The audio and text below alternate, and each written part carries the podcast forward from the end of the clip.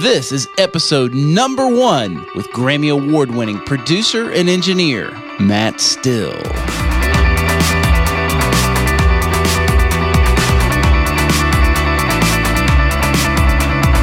Welcome to Fader Jocks. My name is Brian Stevens, freelance musician and recording studio professional. And each week, we bring you an inspiring person or message to help you grow and develop as an audio engineer, music producer, or recording musician. Thanks for hanging out with me today. Now let's push up those faders. This episode is brought to you by Waves Audio. Now, I've used Waves Audio plugins almost every day for more than a decade now, and they're integral to the work that I do.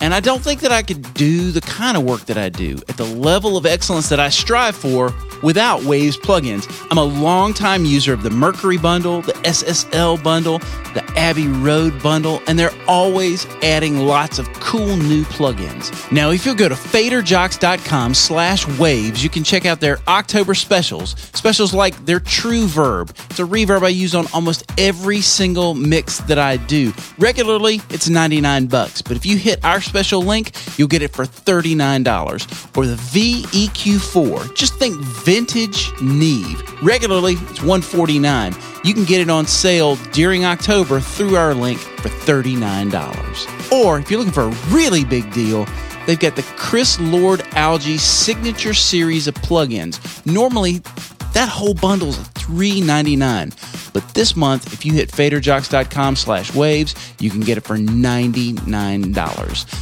I'm so happy to have Waves as our premier sponsor for the Fader Jocks podcast. So go to our link, faderjocks.com slash waves, and get in on the action today. Waves Audio, it's what the pros use.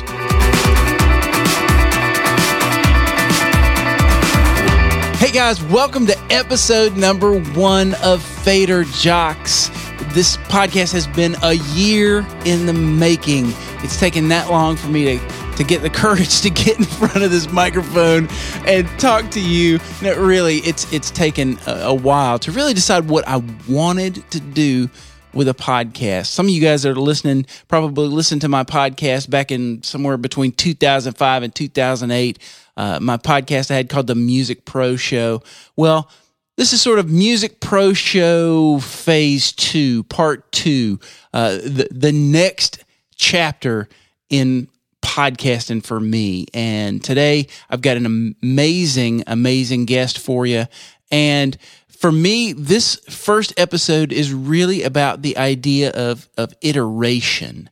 In my business, it's always about the finished product. You're always trying to put your best product out in front of the public. You want the first thing that they see to be the absolute best you can do. And not that this isn't the absolute best that I can do, but for me, the perfectionist producer engineer guy that I am, I would probably sit and fuss over the music and the sound of the voice and how many times I said um and all these different things. But I'm just going to jump in the water and hopefully, along with getting some great tips, some great tricks, some things to inspire you, you'll also go on this journey with me as I, I really work towards being better at presenting this stuff to you. So, iteration. Over the next few episodes, you're going to see all kinds of things change. Hopefully, this preamble will get shorter, and uh, but you'll you'll hear music changing. You'll hear um, interstitial things. You'll hear all kinds of uh, things as I'm experimenting with the format to really find the voice for this podcast. But but really, the voice for this podcast is inside its guests. And the guest that I've got for you today is a three time Grammy nominated and now Grammy award winning engineer producer, Matt Still. Matt has worked with everybody from Elton John to Outkast to Lady Gaga, Jewel, BB King, Third Day, uh, Arrested Development, TLC. I could just sit here for hours and rattle off all the folks that Matt has worked with. Uh, he won a Grammy for Album of the Year for his work on Outkast's Speakerboxxx The Love Below. And based on the sales of that record, I'm pretty sure you've got a copy of it in your collection. And more recently, he just got back from working at Abbey Road Studios with Elton John on a brand new recording project. So I'm so excited for you to hear this interview. Matt and I have been friends for a very, very long time. This is a little bit of a different mode for us to sit down and talk in this way. And I got to tell you, I learned a whole bunch. So instead of me continuing to talk and talk and talk, we're just going to jump into it with my buddy and one of the best engineer producers I've ever known in my entire life, Mr. Matt Still.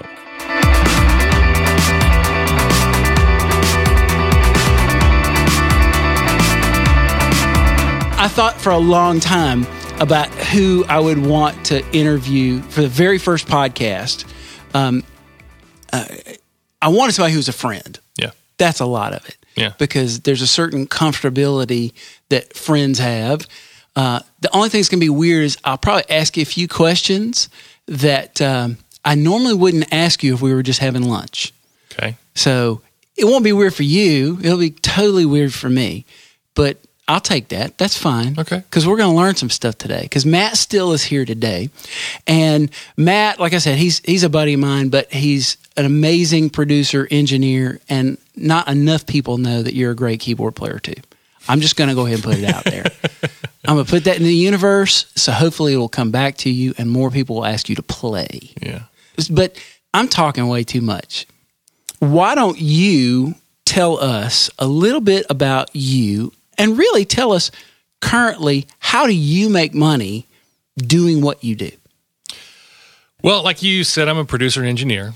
So, uh, and I also am a mixer. So it could it could be one of those three or all of the all of the above, depending upon the project. Some projects I'm I'm called in just to be an engineer. Some I'm just a producer. Sometimes I'm just a mixer. Sometimes it's all three. Um, so yeah, and I work on various music projects. I work on uh, a lot of post audio. That's like you know TV shows, films, commercials, commercials for TV or radio. Um, you know, sound design for you know some. Uh, there's a there's a client that I have that has some shows on Discovery ID, and sometimes I'll go in and do sound design for those shows. So anything and everything to do with audio uh, I kind of have my hands in. So uh, it's a little bit, a little bit of everything for for audio. Do you get the common misconception being the reason I asked that question? The common misconception being people think that because your title card is producer and engineer for Elton John, do people think that you're set for life? Oh yes, yes. They think that I'm rolling in the dough, and you know, I Elton pays well. Um, but he's rich, Yeah. but I'm not. You know, and I, I get paid well for what I do. I don't complain about uh, about about that. But uh, yeah, it's it's not. This is not a, a the best way to become rich. Being an, a recording engineer, you know, you you got you got to have a passion for it. You got to love what you do, because you're in the studio.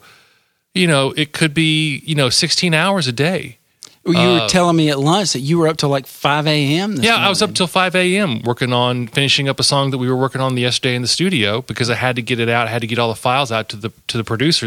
I was I was called in to, to produce the vocals for this track that was being done for a TV show. Right. I didn't produce the whole song. I just kind of produced a small little segment of it, just the vocals. And so I I had to get all those ready and and zipped up and and and tuned and and all the things that we don't like to talk about that we actually have to do to vocals, but um, you know, I had to get all that stuff ready and get out to the guy in, in LA so he could finish, you know, producing and mixing the tracks. So, you know, you put in long hours and to work in this industry, you've got to really love what you do. You got to have a passion for it. And it's, it, it can't be a job for you. It's got to be a passion. And, you know, a friend of mine was like, man, you're, you're lucky to, to do what you do. And I'm like, well, yeah, I, I, yes, I am Yeah. but I'm lucky because it's it's I'm I'm you know not only am I good at it, I love doing it. So like my wife sometimes will come and hang out in the studio, like especially if I'm working with someone like Elton or another mm-hmm. big name artist, and she's come to the studio before and she'll sit around for 30 minutes and then she starts yawning and she's like, this is the most boring thing I've ever seen in my life. It's like watching grass grow. It is. It is. But to me, it's it's thoroughly exciting because I'm in the moment and I'm in there with the artist. And to an outsider, it's it seems kind of boring in the studio. Right. But uh, I love it and I thrive on it. I love the process of making records. So being in the studio all day long is where I want to be. So Cool. How did you learn to do the stuff that you're doing? Did you go to school for this or Well, I, I, I did, but you know, let's back up a little bit before school because I've been in music basically my whole life. Sure. I started playing piano at the age of four. I started studying classical piano, and growing up, I would be in bands and just garage bands, and you know, we were awful. But you know, whenever we would go in and record a demo, the songs never sounded the way I wanted them to sound. They didn't sound coming out of the speakers. Didn't match what I heard in my head. Yeah. So I didn't know anything about engineering. I didn't know about, you know, there's this guy sitting behind the console turning knobs and, you know, adding effects and all this other stuff. And I didn't know anything about that. But I said, okay, I need to learn how to do that so that I can make it sound the way I want it to sound. So I started going to Georgia State University. They had a commercial music and recording program. And this was back in the mid to late 80s when, uh, you know, those programs were still kind of new to the scene. Right. And uh, when I was there, I actually started uh, interning at a recording studio called Soundscape, Okay. and that was one of the the top studios in Atlanta. Uh, they used to do a lot of uh, southern rock, a lot of 38 special records. They did some Black Crowes records. They did some REM records. And you're working analog completely. oh, it was all analog. Yeah, it, uh, Pro Tools was not even. It was Sound Tools back then. It was just first. I remember that when it came out of Sound Tools, it was just a two-track recorder and editor, and it was cool, and you could kind of see, wow, this is an interesting direction for audio to go. But it was not a practical um, tool for the studio. It was more of a, a, a toy for your computer. Right. And through the years, it, it, it grew to become what it is today. But it was that was a long process. Sure. But so I started learning engineering on analog consoles, uh, analog reel to reel tape, two inch tape. And uh, I, I was an intern at Soundscape and just kind of learned hands on there in the studio. Yeah. And I would bring my band in at night and make some awful recordings. But I learned a lot and I made a lot of mistakes. And that's kind of how you learn a lot of times. And so then I started to actually be an assistant engineer, and people started paying me to be on to record on their sessions, and it just kind of grew from there. Cool. So, you, since you learn on analog equipment, Pro Tools wasn't really a thing. Mm-hmm. That tells me that there had to be a point in time when you decided to continue learning beyond school, right? Yes. Yeah. Yes. So, what do you? How did you get into Pro Tools? But more importantly, like, how do you learn now? Well, you know, I just I try to stay aware of all the current technology and the new technology that comes out, um, and I would I would try to stay well versed on multiple platforms. Um, like you know, Pro Tools is my primary DAW of choice. Sure. Um, but I also have Logic. I also have Cubase, which I got after I saw you use. And I was like, yeah, I should, I should, I should at least know this. Yeah. You know, and and I'm I'm I want to get uh, up to speed on live. Yeah. I just started getting into that. It's Yeah. really hip. Yeah, yeah, and, and, and it seems like there's there's there's a different way of thinking for that, and I got to kind of wrap my head around Oh, that. So I may be calling time. I may be calling you for some tips on that. I, I may need you to give me a tutorial, but um, yeah, I, you know, I I try to stay current on the technology because you know if you don't stay current, then you'll get left behind. Right.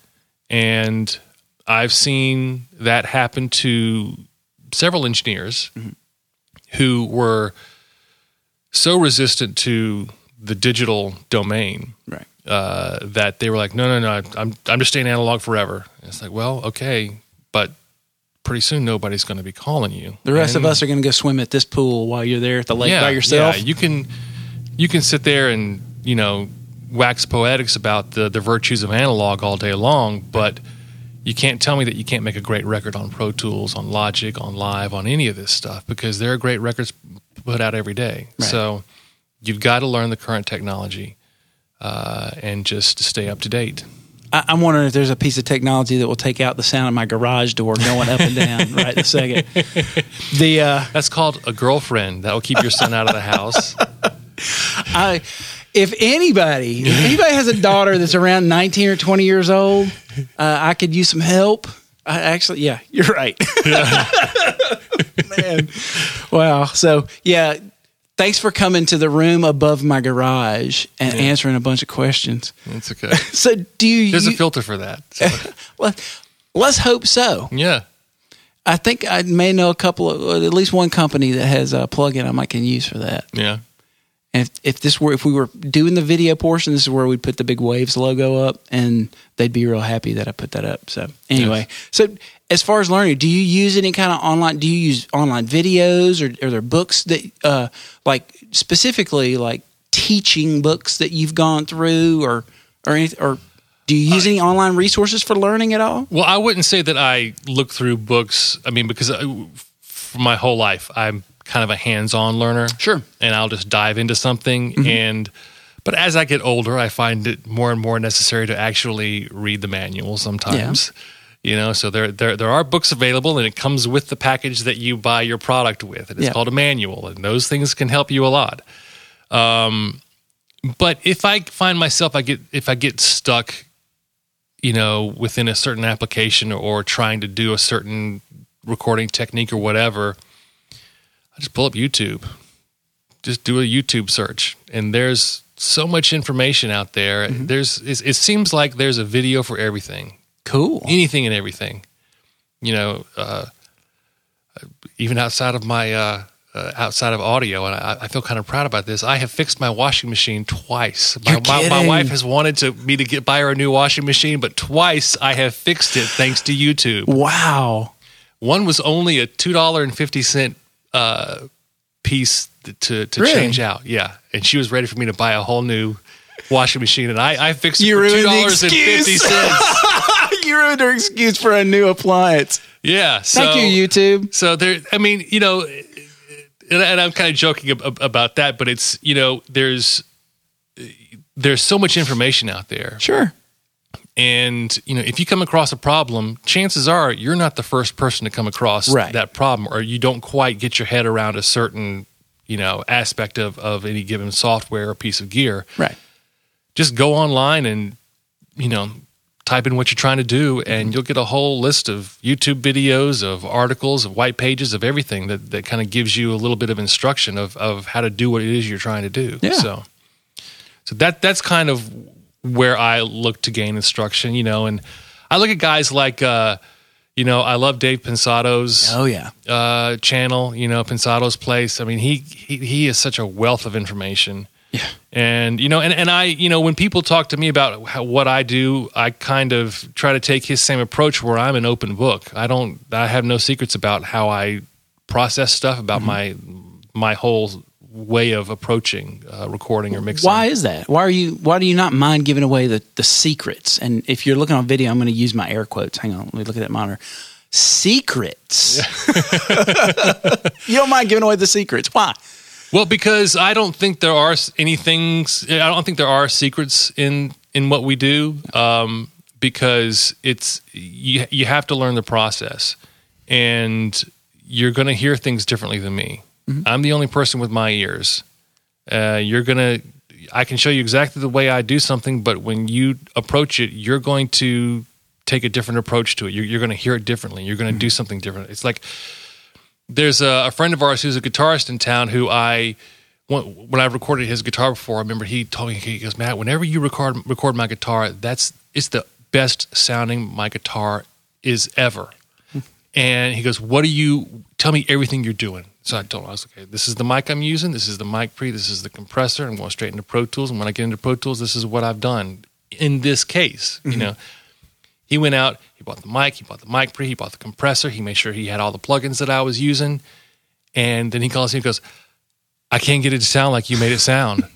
I'm like, well, you know, remember I was in there tweaking your amp and I was kind of going back and forth and I was turning the knobs. I was changing the compressor. It was, it was kind of, it, you know, the mic placement. I'm, you know, was fiddling around with that. I said it was really just kind of my ears of what I heard needed to happen. So, Right. you're not going to be able to hear things the way I hear them. You have to hear them your own way and you have to find the process that works for you. Now, maybe the way that I approach things don't doesn't work for you. Right. Um, Find something that does. You know, uh, I have found things that work for me, and I'm willing to show that to anybody. That doesn't mean it's going to work for them. So, um, yeah, no one's going to hear it with my ears, so I'm not worried about them being able to steal any secrets because I I have none. So, do you feel that that really is like your secret superpower? Like the individual of who Matt Still is, how you hear things, how you process them in your mind. Is that your superpower? You think that Well, that I, I think that's peop- I- makes well, people call you? I, I think that's the power to any professional, to any artist. Mm-hmm. It's it's you. People who try to cling on to analog tape, who try to say, "Oh, we got to use you know this mic or this mic pre or this whatever." You're telling me that the secret's in uh, uh, an inanimate object. You're telling me the secret's in the microphone. You're telling me the secret's in the tape. So that means the secret is not in you. So there's nothing special about you. There's something special about the gear. And that the gear makes the difference. So if the gear, if the gear really made the difference, then everything recorded on analog would become a hit. right. But we know that's not the case. Right. So the analog is not the secret. What goes on to it is the artistry, the imagination, the creativity. Yep. That's the secret. And that's all up here and in here. And it's not in the gear and it's not in, you know, you know what what microphone I use, what mic pre it's, it's not in any of that. It's just I listen and I adjust to the sound of the song. I I I don't try. I try not to take a template approach. Mm-hmm. You know, I try to approach each song differently and just uh, approach it with fresh ears, as fresh as I can. I mean, there are certain things that I, you know, tend to fall back on and may do over and over again. Yeah. Uh, there may be certain microphones that I tend to fall back on for for vocals or for drums or for guitars. Uh, but I do mix things up. And if I'm in the middle of working on a song and I'm like, I need something different, I will not hesitate to, to totally change my approach on something. Because this is an audio engineering podcast and Yeah. because of what you just said, there are going to be people that are going to scream into their media player if I don't ask you the question that I'm about to ask you. So Okay. after you gave me that really nice explanation, I'm going to go ahead and ask a very obvious question. I just want to couch that before I do it. Okay. So is there a golden channel that you have like a, an alignment of things that you like to go to or or maybe even just an individual piece of gear when you're doing a session that you go you know what? I really need this most of the time. I wouldn't say that there's necessarily a golden channel. Um, well, let's just let's just take Elton's vocals for instance. Um, I've been working with him for 23 years now, and what I have found, I've tried a lot of different microphones, a lot of different mic pre's, a lot of different compressors, but what I have found that works to, that I like currently, and it, it, it it's kind of like a flavor of the month thing, but it's it's a nice flavor and it's been around for a while. For his vocal, I'll use a Telefunken 251, uh, a Millennia mic pre, yep and a Summit TLA 100 compressor. oh wow And I love that combination on his voice, and it just sounds amazing. Um, but I'll change it up sometimes. You know, even depend if we're working on a song that I kind of want a different tone to, I'll say, "Let just give me a second. Let's let me change this out, and I'll put you know an M49 on them or a U47. Sometimes a U87. Hmm. It, it it depends on the song. Now, does, does he notice when you make the change do you tell him when you make the change or you just put it right there in front of him and run with it Well, I, I may tell him to give me a second that I'm, I'm going to make a change, and he's he's cool with that. So um, I would think that most artists would be. You know, you, you definitely don't want to drag down the session by sitting there and getting too into you know so kind of far off the path that you're you're ruining the artist's creativity because your your number one job as a producer is to keep the creativity flowing sure and keep the artist at their peak performance when they're you know when they're in that zone you you got to capture the magic when it's there because it could be gone in a second Right. now Elton's kind of a different beast because he is. I mean, you know, I, I the word genius gets thrown around a lot, but he truly is, and it's it's amazing to watch him work. And uh, you know, watching him in the studio is just a treat. So I'm not too worried about you know ruining his flow. Mm-hmm. I've worked with him enough to kind of understand. Okay, when do I? We need to just we need to get it on tape. Okay, let's just let's just get rolling. Or I know okay, we can we have a few minutes here. Let's right. let's let's find a different sound. Let's let's find something new here. You know where your slack is. Yes, yes. So, um, yeah, there, there's no real golden channel. It, it it all comes down to your ears because all you know you know this mics have different sounds. Yep. Um, mic pre's all have different sounds. You know, a Millennia mic pre sounds different from an API, sounds different from a 1073, sounds different from an Avalon. Mm-hmm. They are those are all fantastic sounding mic pre's, but they all sound different. Yeah. You know, and it's not one's better than the other. It's just different. And not to get back to the analog versus digital, analog sounds wonderful. I love analog. Yeah. I love tape but it's not better than digital. It's just different. It's a different sound. So, um, yeah, I, I don't, I try not to get too attached to, I got to have this piece of gear or I can't record. Right. I can't get my sound. Well, then you're saying that the, the magic's in the piece of gear and not in you. Yeah. I can't think of a better answer. That's a great answer. Now here's two tin cans and some string. Give me yeah. a good sound. well, there are certain minimums with which we need to adhere to. Yeah, yeah, yeah. I got you. so now all of the geeky, techie people that really want to, mm-hmm. they'll be somewhat appeased. Yeah.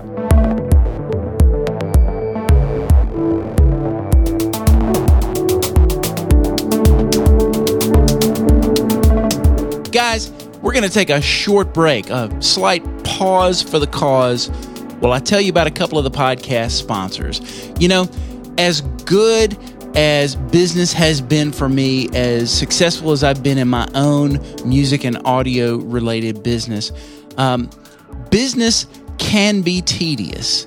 Business, at least the office part of it, is not something I really enjoy. I don't enjoy sitting and invoicing and and doing all the kind of stuff that you have to do. But that's why there's FreshBooks. FreshBooks is a simple and intuitive system that lets you spend less time on paperwork. And the way it looks, you'll wow your clients with how professional all your documentation looks. You can automate time consuming tasks like organizing expenses, tracking your time, or, or following up with clients after you've billed them using just a few clicks. And because everything's organized in the cloud, you can access your FreshBooks from anywhere your desktop, your phone, or your tablet. It doesn't matter where you are, you can do the business of your business. And if you'll go to faderjocks.com slash freshbooks right now, you can try it for 30 days. Invoicing, expenses, time tracking, even take payments online through FreshBooks. That's faderjocks.com slash freshbooks. Try it for 30 days. I've been using it for years, and now it's time for you to use what all the cool kids are using FreshBooks. Guys, anybody that knows me well knows that I'm always looking to increase my productivity and level up on the abilities that I have to do the work that I do every day. And there's one thing that I started using a couple of years ago that has really helped me put my brain in a completely different gear, and that's Alpha Brain from Onnit. Now, if you haven't already heard of nootropics, nootropics are dietary supplements that help support increased brain function, including memory, focus, and processing speed. So, whether it's a work project, a social gathering, or some very athletic musical performance that you need to achieve, taking Alpha Brain is like adding an extra gear for your brain. It's a way to level up naturally. So go to faderjocks.com slash brain today and try Alpha Brain for 30 days. I've been taking it every day for the past few years, and I've seen a huge difference in my mental capacity to process and remember and be faster about thinking. Alpha Brain is all natural, it's herbal, there are no harsh or dangerous chemicals. So you don't have to worry about frying anything. You're not getting any weird buzzy highs. They also have a money back guarantee. They call it their keep it guarantee. And this is how much they are confident about their product. If you try it and you don't like it, you just send them an email. They'll give you 100% of your money back and you can keep the rest of that month. You don't even have to send it back. That's how confident they are. And I'm so confident, I decided I wanted them as one of the sponsors for our podcast. I really do think that Alpha Brain can be that extra little thing that you need to level up in your life and in your career. So that's Alpha Brain. Go to faderjocks.com slash brain. Try it for 30 days. Alpha Brain from onnit.com. It's like getting a sixth gear for the sports car that is your brain. So now that we've got through all the techie kind of stuff and the background stuff, I want to get into like the just a totally different kind of mode. Mm-hmm. I really do believe that successful people are not just successful because they're good at what they do, but they probably have some kind of systems in place or some kind of um, rituals. Do, do you have a morning ritual, something that you do that gets you kick started or gets you aligned? I am not a morning person. Um, I take a long time to get out of bed. I'm a night owl, like most other people who are in the music industry. Yeah. Um, I get kind of an adrenaline kick between midnight and 1 a.m. Mm. It's, it's I, I kind of like kicking into overdrive and I feel like that's when I when I'm working. I feel like that's when my most I'm at my most creative is like between midnight and two a.m. It's like something pops on. Yeah, and I can be up all night working. Uh, but if I try trying to get up early in the morning, that's tough for me. I think that's tough for most musicians. yeah, that's that's not our favorite time of day. Not at all. Yeah. Although, having said that, um, I've recently tried to, as you have been doing, mm-hmm. trying to get healthier. Yeah. You know, and so I've started doing yoga. And the only time that I can make it is in the mornings because I'm working in the evenings and working all these other times. So right. it's like, okay, now I got to get up and go do yoga. But, you know, like I did, you know, two and a half hours of it this morning. And, you know, I always feel great afterwards. Mm-hmm. And you know, I think that uh, that that kind of helps me get going now. Right. You know, trying to get the physical and mental in balance somewhat. And uh, too often, as an engineer, you'll it's kind of like you'll go down to your cave and and the rest of the world gets shut off, and you can be down there just working on a project for weeks on end. Oh, yeah. And you don't you just you just kind of lose track of time. You forget what day it is. It's like I, there, there, are times when i don't even know what day it is. I mean i'm thinking it's tuesday and no it's friday. Oh really? Is this august? No it's july. You know I, you know i don't even know sometimes right. because you just kind of get in that world and you get lost. Yep and it's easy to detach especially when you're like the guy in his own cave and, and you're you're the engineer and you're just sitting there tinkering and people send you stuff to mix and, and you don't need anybody else in the world to be there yep. and you just kind of get in your zone and you go yeah. uh, it, and it's easy to lose balance when you when you have that type of a career and that type of a passion that takes you to that type of a schedule so yeah. uh, you have to actively try to find balance between you know mind and body and with me i've started doing yoga, and I've been at it for almost six months now. And you dropped a ton of weight. Something's working about I'm, it. I'm down 49 pounds now. Nice. 49. Before you before you get done, you'll almost lose a whole person. I think almost, almost a small fifth grader. Yes, yeah. I'll lose a child.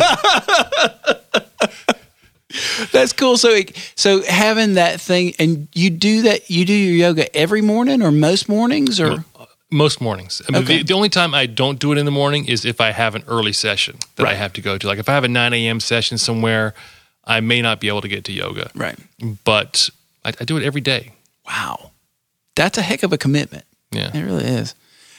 But I guess it gives you gives you a target in the mornings, gives you a reason to get up.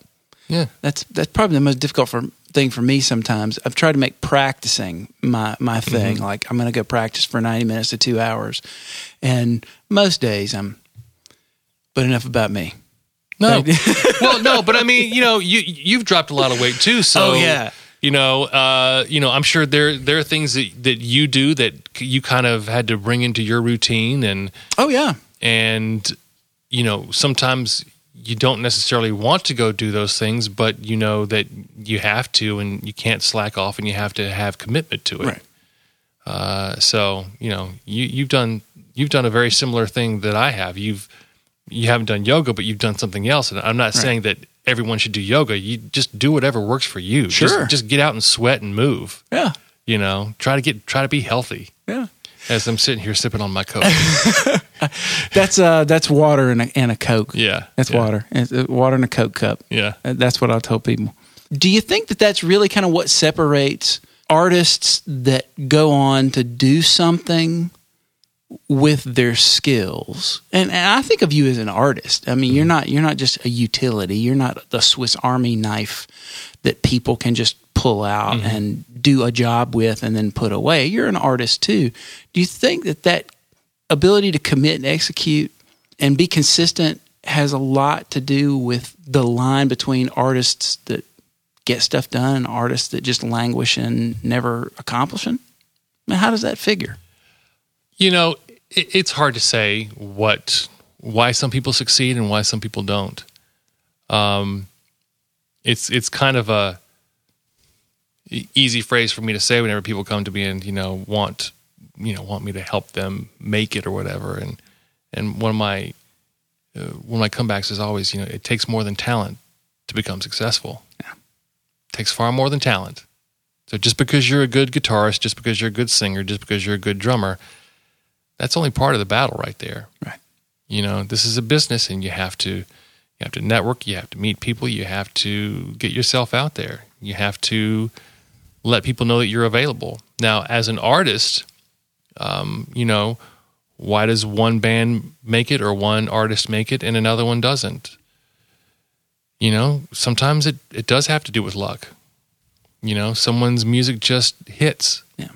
There have been times where, you know, I've worked on stuff that I thought was a sure hit mm-hmm. and it didn't go anywhere. Right. And then there are some artists that I've worked with that I'm like, wow, I can't believe I'm getting paid to work on this crap. This is this is this is going nowhere. Who green lighted this crap? Two months later, number one. And you've had a few of those. And yeah, and so and so what that taught me is what the hell do I know? yeah. I don't I I don't you know I can't judge someone else's art as to uh, you know whether or not it's going to be a hit or not. Um, you, you you can just try to make the best do, do your best job with what's in front of you. Um, you you you try to stay true to the artist vision and you try to service them as best you can Right.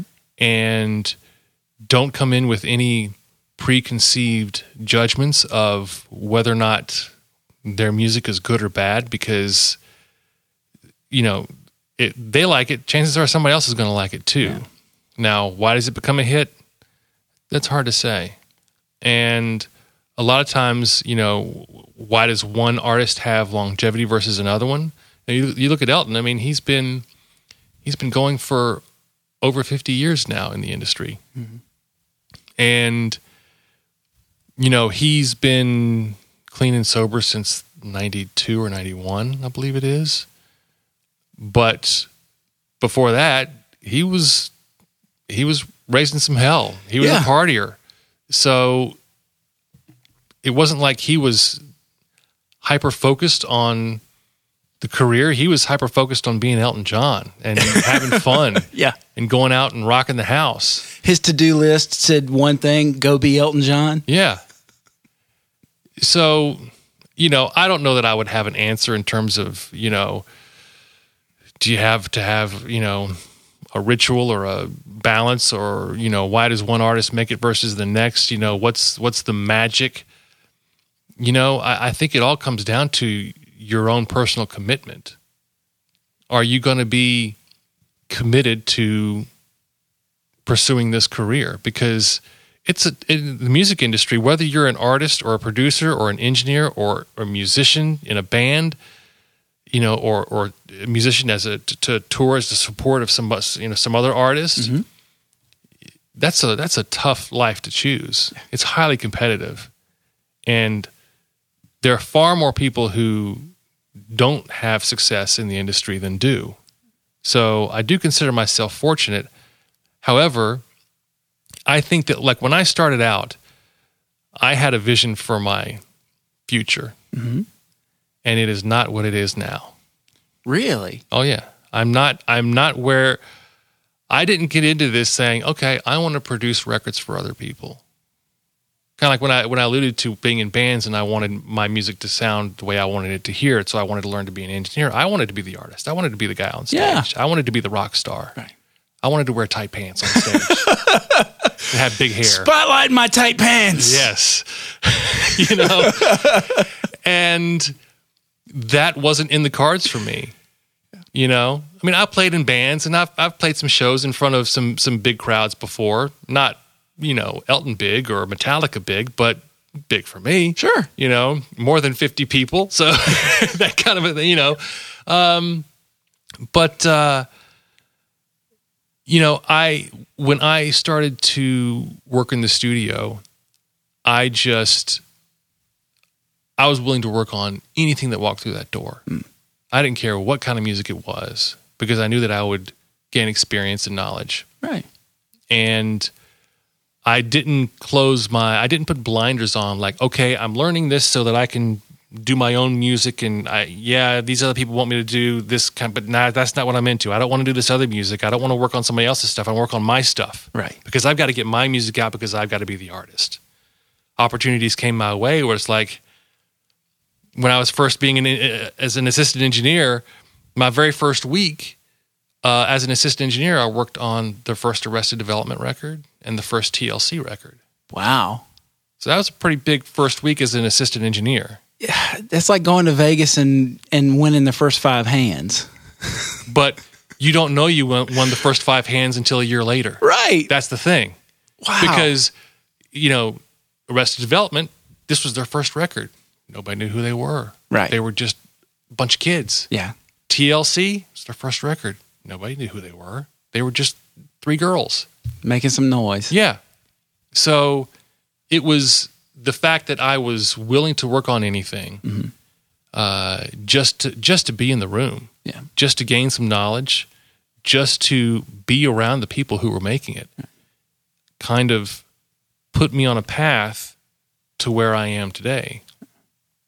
Because that led to becoming the chief engineer of that studio, and that led to Elton come in, and then Elton came in the studio, and that led to me working with him, and then that led to me still working with him 23 years later. Yeah. So the fact that I didn't have blinders on, um, I think is what allowed me to be successful and get to where I am now.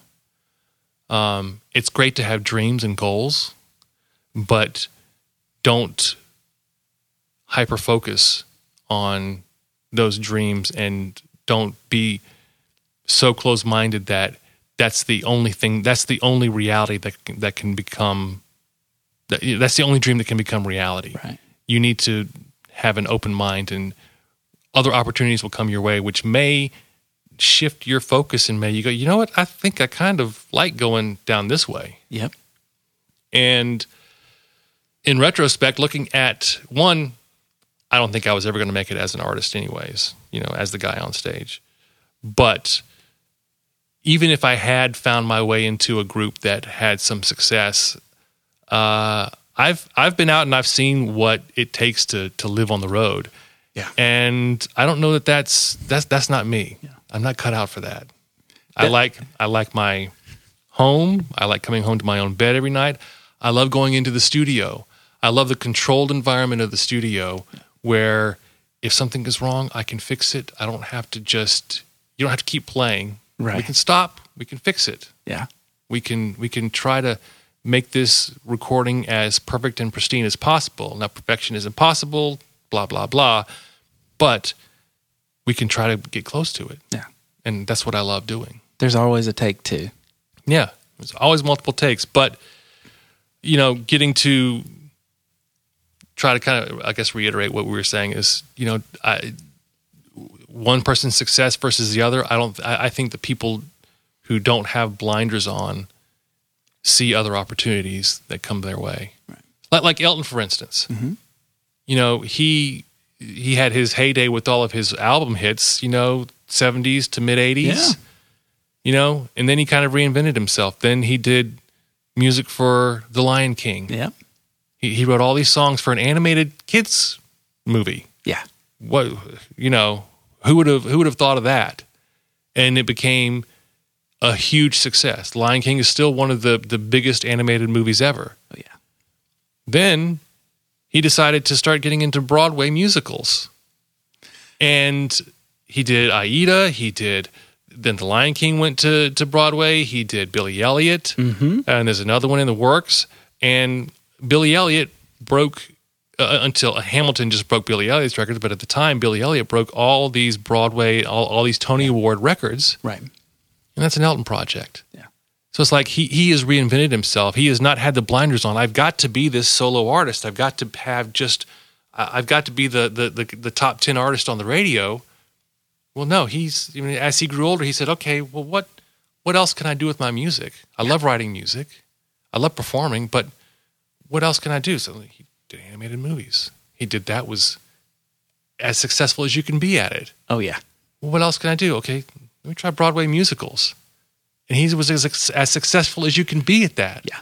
So he has kind of reinvented himself at different points in his career because he didn't have the blinders on that he's got to stay within this narrow vision of what Elton John is. Right. Because I know that when he first went to Broadway, some people were saying that he was crazy, that he would never, that none of his musicals would ever be successful, and it, it, just, it just wouldn't translate to the stage. Well, he proved them all wrong. So don't be oblivious to opportunities that come your way because they just simply because they don't match the goals that you have set for yourself. Widen your highway. Yeah. Just instead of being on the one lane. Yeah. I like that. I'm gonna I'm gonna I'm gonna keep on I'm gonna keep that one if that's all right. You got it. So all that being said, what would 18 year old Matt think about 2006 Matt? He'd think that he's too fat. and that's a fact. You need to do something. Yeah. Wow. He'd say, Who is that fat old man? I don't know who that fat old dude is, but that ain't me. That's funny. No, I think, you know, um, I think he'd be pretty happy with where I'm at. You know, I because I've always wanted to be in music. Music is it's it's been a constant in my life. You know, like, like I said earlier, I started playing piano at the age of four, so music has always been there. Yeah. And actually, growing up, I never really thought about being something other than a musician or somehow associated with music. Um, I just, it's kind of like I, always knew that it would end up there somehow. You didn't need a plan B of any sort. No, I, you know, my mother wanted me to go get a business degree and do the music thing as a, um, you know, as a minor in college, you know, so that I would have a business degree to fall back on. And not that this is advice that I would give anyone else, uh, because I do think college degrees are important. But you know, I told my mom, I said, if I, if I give myself a safety net, I will fall right into it. If I don't have a safety net, I'll stay up and I'll make my way. So That's that's a whole lot of self awareness, especially at that age. yeah. Wow. Cool. I appreciate you coming and talking to me. I really do. Yeah. This is this is kind of a different mode for us. Yeah. I want to acknowledge you for being one of those people that I look at who does amazing work. And it doesn't really matter what you're working on. It always it, it's always a cut above and it's very inspiring to me Well, thank you. and uh, and, and I appreciate it. And I, I tell people in conversation a lot of times a lot of the improvements that I've made in my own life and my own studio are directly from working with you or watching what you do, seeing how you are. So I, I want to acknowledge you for that stuff because it, it really it has been a huge inspiration for me. Thanks. And uh, us getting to sit and talk like this is cool too because it, it I get a little more a little more knowledge out of it. I dig this. we got to do this more. This, I'm just going to vacuum all your. So let me ask you one question, Okay. one final question that will wrap this whole thing up, and I think it it probably speaks to the the person that's listening to this. Mhm. So let's say tomorrow you wake up hmm and all the work that you've done up to this point is completely gone. There's no trace of it. There is no Matt Still reputation anymore. There is no reel that people can listen to. You have all of that knowledge and you have the the uh, benefit of the experience.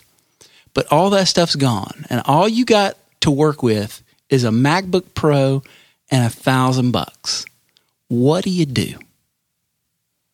Am I the same age that I am now, or am, am I back to being 18 year old Matt? I don't know that it matters necessarily, but pick one.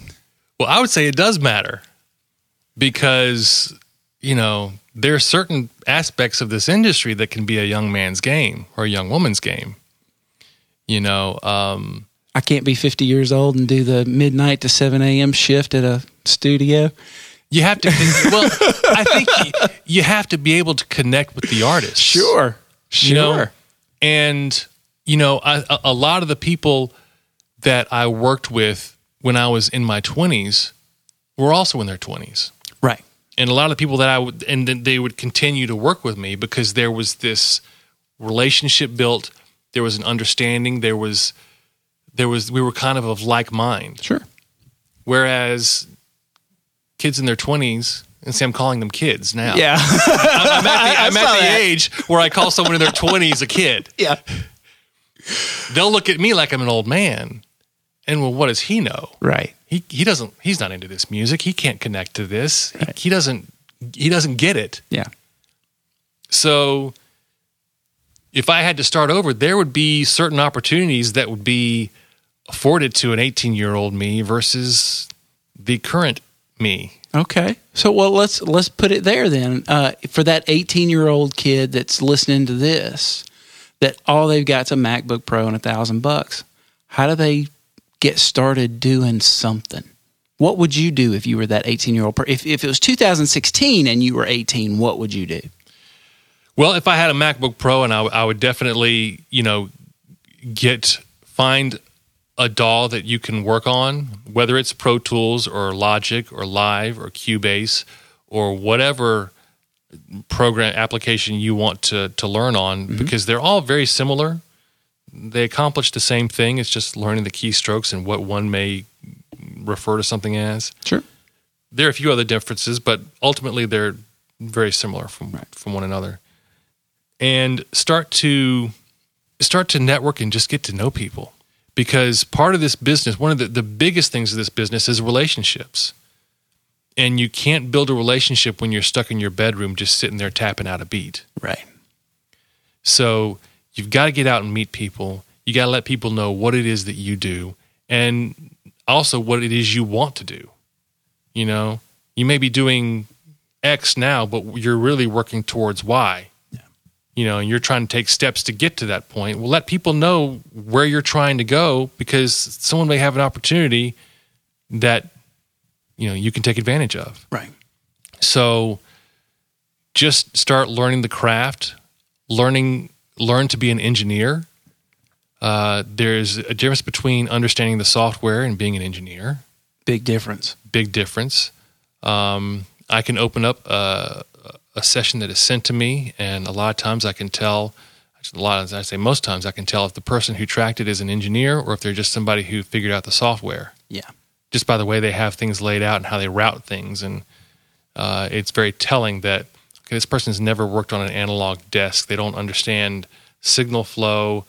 You know, they don't understand any of this stuff. They have a reverb on every single insert in a 50 channel session. Yeah, yeah. Well, you know, they'll, they'll have the the drums and they have a deverb on every single track of the drums. Yeah.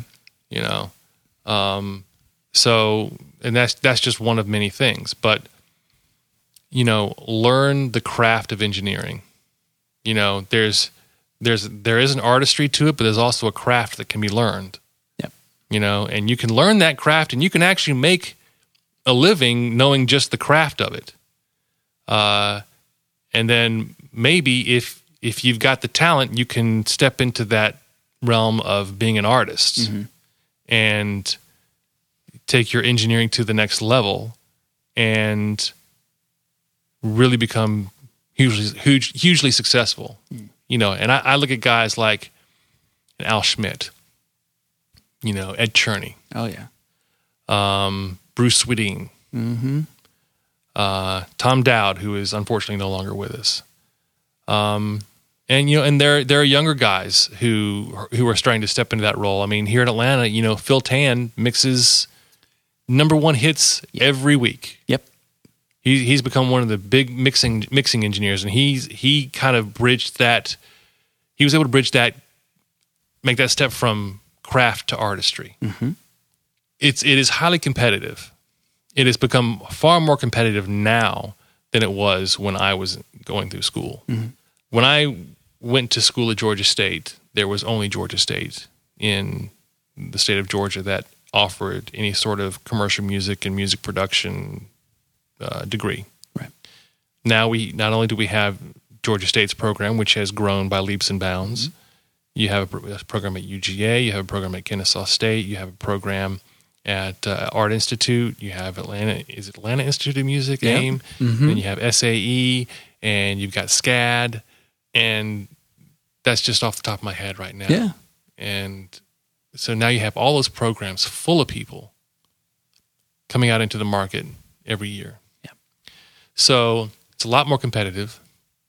It's a lot more difficult to become an intern at a studio, which I think is a is a important step for anybody trying to to make it. Is go get in a studio. Yeah. Don't just sit in your bedroom. Get in a studio and intern for somebody. You know, even if it's you know not a traditional studio like what you have here, mm-hmm. you know, you still have real projects that come through here, Yeah. and they could learn just as much working here at your house mm-hmm. as if they were working at Silent Sound or Stankonia or Tree Sound or any of the other studios that are around Atlanta. Um, so get out and work with people in the studio. Let them know what you do and what you want to do. Uh, don't be afraid to ask for what you want because if you don't ask for it, you're not going to get it. That's right. So, I mean, that, that's the little bit of advice that I guess I would give to an 18 year old me, you know, coming out right now. You know, you, you've got to network because I know for myself, networking never came very easily. You know, I'm the kind of guy that, you know, you go to a party, I'll just have a beer and I'll just kind of stand over against the wall and I'm, I'll still have a good time. You know, Yeah. I don't have to be out and, you know, be the life of the party. That's just, that's not my temperament Um, but I've had to learn to get out and meet people, let them know what I do, let them know that I'm available, hand them my card, Mix it up a little bit. give me a call. so, yeah, Cool. Well, man, thanks. I appreciate you spending this time.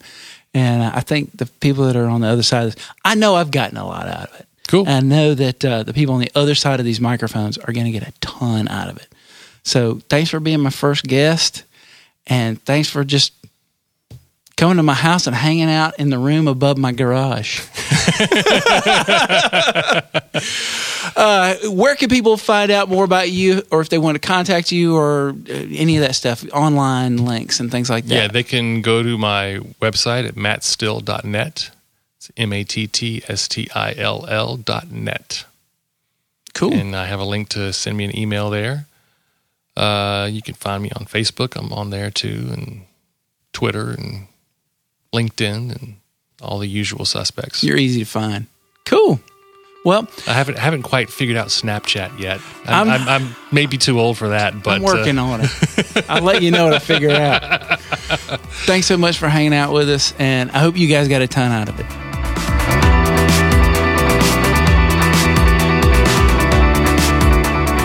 Guys, that was Matt Still, and he dropped knowledge bombs like crazy in the past hour. I really appreciate him for being here. I really appreciate you for being here and checking out the new Fader Jocks podcast.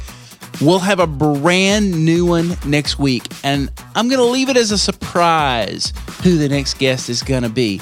If you dug the podcast, please do two things for me. First, Share this with your friends. Tell everybody you know that's a recording musician, an engineer, uh, or a music producer. Let them know about the podcast. Send them the link. Share it on your Facebook, your Twitter, however you'd like to. Also, follow us on Twitter, Instagram, like us on Facebook, and please, by all means, patronize our sponsors FreshBooks, Waves, and Alpha Brain by Onnit.com. Please go by the Fader Jocks website, click some links. You know what the URLs are. Over the next month, the site is going to begin to be populated with all sorts of great articles, how to's, videos, things that can help you as a recording musician, audio engineer, or music producer. Not only are we going to give you value through the podcast, we're going to give you value through the blog, through the website. This whole endeavor that is Fader Jocks is all about adding to your life, helping you to embrace your creativity and do great work. So, now with that in mind, let's go out there and be awesome.